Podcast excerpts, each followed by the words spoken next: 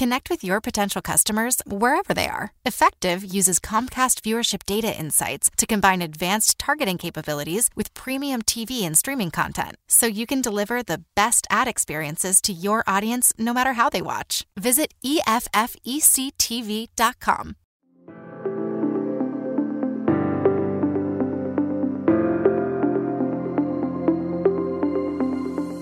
Welcome to the Grit Daily Startup. I'm your host, Sebastian Rusk, and this is a podcast about what goes on behind the scenes at startups the good, the bad, and the gritty. Let's dive in.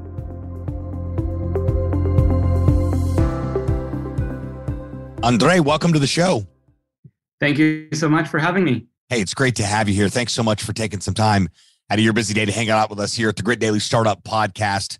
Uh, this show's all about the startup world. We'd like to share stories of the of what we call the good, the bad, and the gritty of the startup world. I look forward to learning a little bit more about your journey uh, at, at, in the startup phase uh, of building NLX. And but before we get into all that, I wanted to back up a little bit. Let's help our listeners really better understand more about you and your backstory and what really brought you to present day. Yeah, certainly. Well, for one, I, I essentially uh, I grew up in Romania, and I've been programming and essentially building and selling technology since I was in fifth grade, which I know sounds a little early and crazy, but my parents had to incorporate an LLC just so I can legally do business. Um, so I'm, I'm self-taught in a lot of ways, and then I, I, I, came to the U.S. for college around 2010, and basically fast forward to today, I, have been here ever since. Um, I um, I'm a little bit of a generalist from a technology standpoint. I like building things, whatever they are. Um, sure. And uh, yeah, over the years, I just developed a specialization for for just building large scale systems. And um, around 2015 to 2016, um, I was working for American Express, and I essentially built their conversational AI platform. Um, and to deploy something at that scale and with an organization that cares so much about the customer experience, it was it was very eye opening to to understand what it takes to build a successful experience in that regard and how do you operationalize something uh, um, of, of, of that scale. And uh, i spent a few years after that just building um, and similar systems and or like consulting for different companies and started to see patterns of how companies were looking at the space. And of course at this point the conversational space just kind of became ubiquitous. So um, I've, I've, been playing in it ever since. Um, aside, aside from that um, i also teach at columbia university and nyu in new york city um, specifically on topics of cloud computing and ai engineering. You say that so casually I, I, I, don't know. I enjoy it. I, I frankly kind of started off as one of my, my former professors at Columbia tapping my shoulder and say, hey, um, could you come and give a talk on this topic in my class because I'm going to be out today. And that was a little bit over four years ago. And now all the assignments are designed by me and I'm, I'm contributing to a bunch of lectures. It's quite fun. It's, it's, it's awesome. It's very rewarding too. I was about to uh, say, it's a great way of giving back, sure. isn't it? Absolutely. So are you an adjunct professor or are you just a, like a guest? Yeah essentially like at, at columbia i'm an adjunct and at nyu i'm just a guest. Um, so i'd say I, I, teach more at columbia than at nyu but i have a few let's call them signature lectures that i always deliver for the class. That's fantastic. And what are those? Let, us chat about that for a second. I find that just fascinating because now you're you know you're educating the up and coming minds of the future here about what your specific topic is. Yeah yeah no problem. So um, uh, the the topics that i i cover the most uh, revolve around uh, building large scale systems in the cloud. Um, and essentially, I teach students to, to think through um, you know how, how, how you might build a large scale system how to approach a perceivably a gargantuan task like that and break it down into into you know a sequence of steps that that actually makes makes it practical and then um, we structure and I generally structure assignments that are very immersive and feel very real world. As a matter of fact, uh, students occasionally like complain as, as they first come into the class. They're like, "Oh, these assignments are so difficult because we have to read all this documentation." It's like, well, welcome to real world. That's how this works, right? So, yeah. but they come out very strongly at the other end of of uh, the pipe there, um, and then as part of the, the the lectures and the assignments, they end up building various um, AI systems, whether conversational AI or um, sort of like with image recognition type of um, applications that that sort of teach them how to apply AI in practice. So less so, hey, go and build these these AI models. Hey, assume you have these AI models. How do you build a large scale system that makes sense to the end user? So that's that's that's that would be, I guess, a good summary of that. And have you found that's helped really shape their what they you know they're learning and their understanding for what they're focused on and what they're studying for the degree yes because um well first of all it, it, it generally has a, a pretty powerful impact on on their just well-roundedness as a professional because some of them you know might walk into you know one of these these uh, um, universities with the idea of like, oh, you know what, I'm going to become a machine learning engineer, for instance. And uh, contrary to what you might think, given the space that I'm in, I tell them it's like, well, if you're a master's student, because by the way, most of them are master's students, some of them are PhDs, but most of them are masters. I say, well, unless you're you're planning to to get the PhD in this, like if Google or Amazon is looking for like a one percent or two percent incremental improvement to something, they're probably going to get the PhD for it. If you really want to you know have something that's that's practical learn how to build systems because that's that's just very it it allows you to kind of go in a lot of different directions and what i've seen happen out of this class is a lot of these students end up getting very good jobs right out of graduation and and frankly what what got me a little bit more immersed in doing this on a virtually uh, semester by semester basis is back in 2019 um, i taught a class of I want to say about 80 to 90 students. And that summer, about half of that class got AWS internships because of, of the assignments and the, the, the topics in the lecture that we, we taught. Um, and it was just this most rewarding, also unexpected, but the most rewarding, um, you know, feeling. So um, I, I, would say it, it arms students with the ability to just tackle real world challenges that happen to be solved with technology. I think it's it's it's almost like, hey, break down, think about what you're trying to solve. Forget about like, hey, let's go start writing code right away. Plan it. What are you trying to do? How do you how how you know, let's start breaking that down into more easily digestible tasks. And then let's now roll into uh, the, the, the topic of how you bring in technology and cloud in particular so you can very quickly, efficiently, securely build systems that scale and that essentially allow you to focus on, on developing your business as opposed to you know the traditional let me set up the server and let me do this. Sure. Or, you know so it's it's it's it's pretty fun. Yeah it Plus sounds like it's, yeah. it's it really it really sounds like and you're making an impact and, and obviously making a, a a difference with you know the, the work that you're doing. Now, let's get into where this whole concept of an NLX alphabet over here. Right? I speak yep. for a living. NLX.ai. When did this idea come about? When did you guys launch? How did this whole thing become a reality?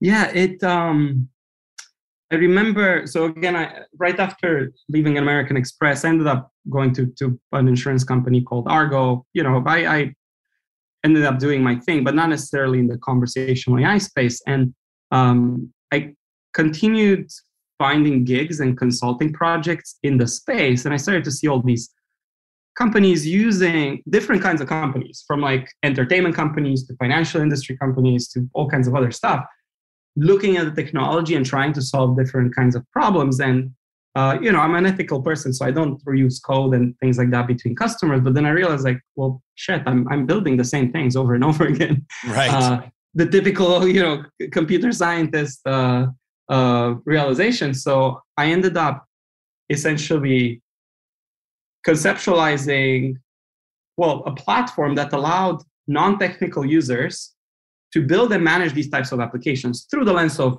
you know the complexities that I had to deal with at American Express, for instance, because we had instances just to kind of sidetrack just a tiny bit. Um, once you put these applications into production, there's lots of unexpected things that happen, and this is this was a key learning for me that for quite some time in the market, um, which also kind of contributed to me starting the company. I, I noticed like a lot of companies were, were looking at conversational AI. They were building things, putting them out there, but not really having a plan for what happens after you launch them. And the reality is, whenever you launch one of these applications, especially if you're a large brand, it's almost like putting out your own corporate Google and inviting people to say whatever the hell they want. Right. And to, you know, at Amex, one of the things we we bumped into within the first few months of, of launching this was someone putting through a suicide note for instance, through the chat, right? Nothing can prepare you for that. It's like how how would you have even like, you know, for foreseen something like that? And then of course, then we sort of baked in capabilities to respond with the 1-800 safe number and, and stuff like that. But just there were a lot of learnings at scale there that then um, you know I conceptualized into this this broader platform that I was describing with the goal of enabling um, business users, right, non-technical users, uh, to to take charge of these experiences. Because also part of what I was doing at Amex is I was writing code, I was helping you know our our uh, copywriters and our product owners to sort of put content in because we don't have an interface for anything. So there's just like a lot of this grunt work, you know, repetitive tasks that I, I just thought it's like, well, it, there's no point for a developer in the mix. Just just build it. You know what you want and you know what your business rules are. Just go for it. So um, that was that's that's basically what fed into into the initial concept uh, of the platform behind NLX. And today we're really just aiming, we're striving to become that uh, go-to platform for building these applications, like whatever they are. If you want them for customer service, great. If you want them for internal IT, great. But it's it's all about how do we enable people to engage with technology in a natural fashion, right? And for many of us who are, are, are fortunate enough to, to you know, be able to, to converse, that's the most common way of interaction. Now, there's voice, there's text, right? So there's different channels, uh, conversational channels in that regard, but it is the most natural uh, form of interaction for people. So um, we we we want to you know grow into into that go-to um, platform for enabling that across the board regardless of industry regardless of use case because the, the way we're looking at, at the market and at uh, the, the space is yeah sure i guess you can look at it as conversational ai but more specifically if you think about the um, let's say progression of, of digital applications over the years uh, it started off with desktop applications then you got web applications, then you got to mobile applications. Now you have conversation applications. So in the end, it's they're not just like a gimmick. There, there's a lot of opportunity for them, and and the, the the reality is they're another kind of application, which means you have to kind of cater to them and evolve them and make sure you monitor and improve, just like you would with you know a website, for instance, or a mobile app. Amazing. So you're you're doing you're teaching work that you're you're teaching information that matters.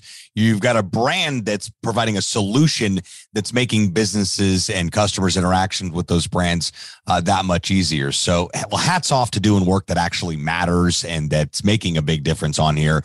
You know, we're moving and I always joke about AI. We're living in a phase now where we can literally speak things into existence. Now, every morning I try to speak $5 million into an existence uh, and a supermodel and a supermodel girlfriend, and neither of them reveal themselves. However, if I'm writing a book or I need to transcribe a podcast episode, uh, I can easily do that within minutes just based on what AI uh, provides, and uh, it removes friction from our lives, which which is great. So. Uh, let's talk about the we're almost out of time. We got a couple minutes left. I want to want to wrap mm-hmm. things up with talking about what your journey has been in the startup world. Like what's been the what's been the worst part of the startup process for you? Uh the worst part has also been the biggest learning to be honest. Um learning how to I guess not contain, but learning how to um, keep my emotions in check, if that makes sense. yeah. So, Welcome so not get world. Yeah. Too excited or sure. too happy or too angry or you know too sad. It's like it's almost if you can imagine like uh, uh you know uh one of those like graphs that goes up and down, right? Just yeah. kind of normalizing it so it kind of stays around zero as right. as you go on. Um, because things unexpected things will happen, sure. whether good or bad, and you just have to kind of be prepared to not, you know, sink into it. We've had like tremendous customer opportunities that didn't pan out, and then it's like, oh my god, why didn't this work out? This is so sad. Or like, you know, really exciting things that happened that then you know eventually were followed by some not so happy things. But in the end, things keep moving forward because the only constant that that through my experience so far, and I think others would agree who have done this, you just don't stop. It doesn't matter if it's good or bad, just keep pushing because then things will keep moving forward. And and honestly, it's it's it's it's humbling, you know, because all in all, you you get to this point where you're you're a lot more rational. And even when you're about to like let's say launch a very large customer, I don't count my money. I count all the different things that can go wrong and try to plan for that. And then the situation where things don't go well, it's like, well, what did we learn? So right. I'd say that that's pro- that was probably the hardest learning to date. Um, but on that same topic, when something does go well, goddamn celebrate it. I was about to say, well, then there we go. I was like, that yeah. was my last question on there. So we talked about the challenging parts. They're always going to be there. It's like, you know, uh, I think I heard a quote one time from from from Tony Robbins. He said, uh, uh, what is wrong is always available. So is yeah. what is right. well, and uh, th- th- this is, and it's so true. And, and the thing is that re- this happened as maybe two days ago. We're, we're launching a very large customer. We're in the process of launching launching a very large customer as we speak. And um, I I had a conversation with our uh, director of customer success, and I I just commended her and and just added a little bit of just compensation, let's say, as as as appreciation for the amazing work that, that she's done. And she was so appreciative. And she said, But why why not? Why didn't you wait until we launch? And I said, It doesn't matter. We already in, in this process, we already processed like let's say a couple thousand interactions through the platform again this this amazing brand. And I said, it doesn't matter. We hit this fantastic milestone for the company. it's like let's just like absorb that win and whatever happens happens. It's sure. within our control. We'll do whatever it takes.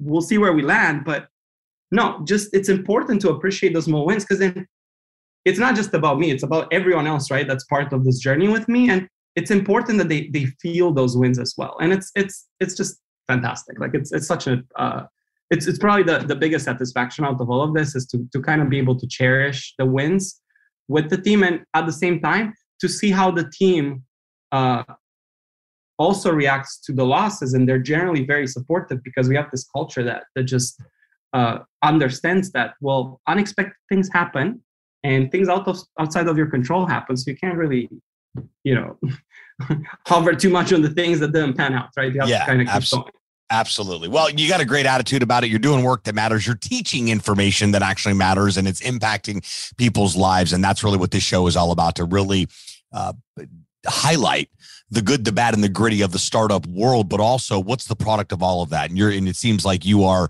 full steam ahead with work, the work that you're doing. I wanted to encourage you uh, to keep up the great work. It's, uh, it's been great to sit down and learn more about you and learn more uh, about what you guys are doing at NLX. I got it right that time, Andrei. Yes, on there. So thanks again for your time. We'll have to have you back on the show sometime um, uh, to to get an update on how things are going there. But uh, wishing you guys nothing but the best of success and keep rocking. Would love, would love to. Thank you so much, Seb. Really, really appreciate it. Thanks so much, pleasure. Andrei. Thank you. Until next time, friends.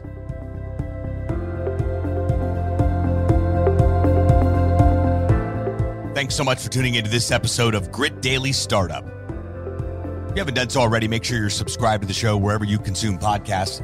This way you'll get updates as new episodes become available.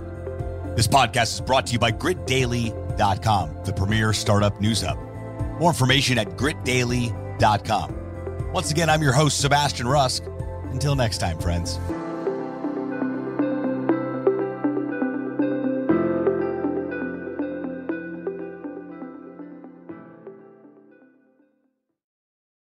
Connect with your potential customers wherever they are. Effectv uses Comcast viewership data insights to combine advanced targeting capabilities with premium TV and streaming content so you can deliver the best ad experiences to your audience no matter how they watch. Visit EFFECTV.com.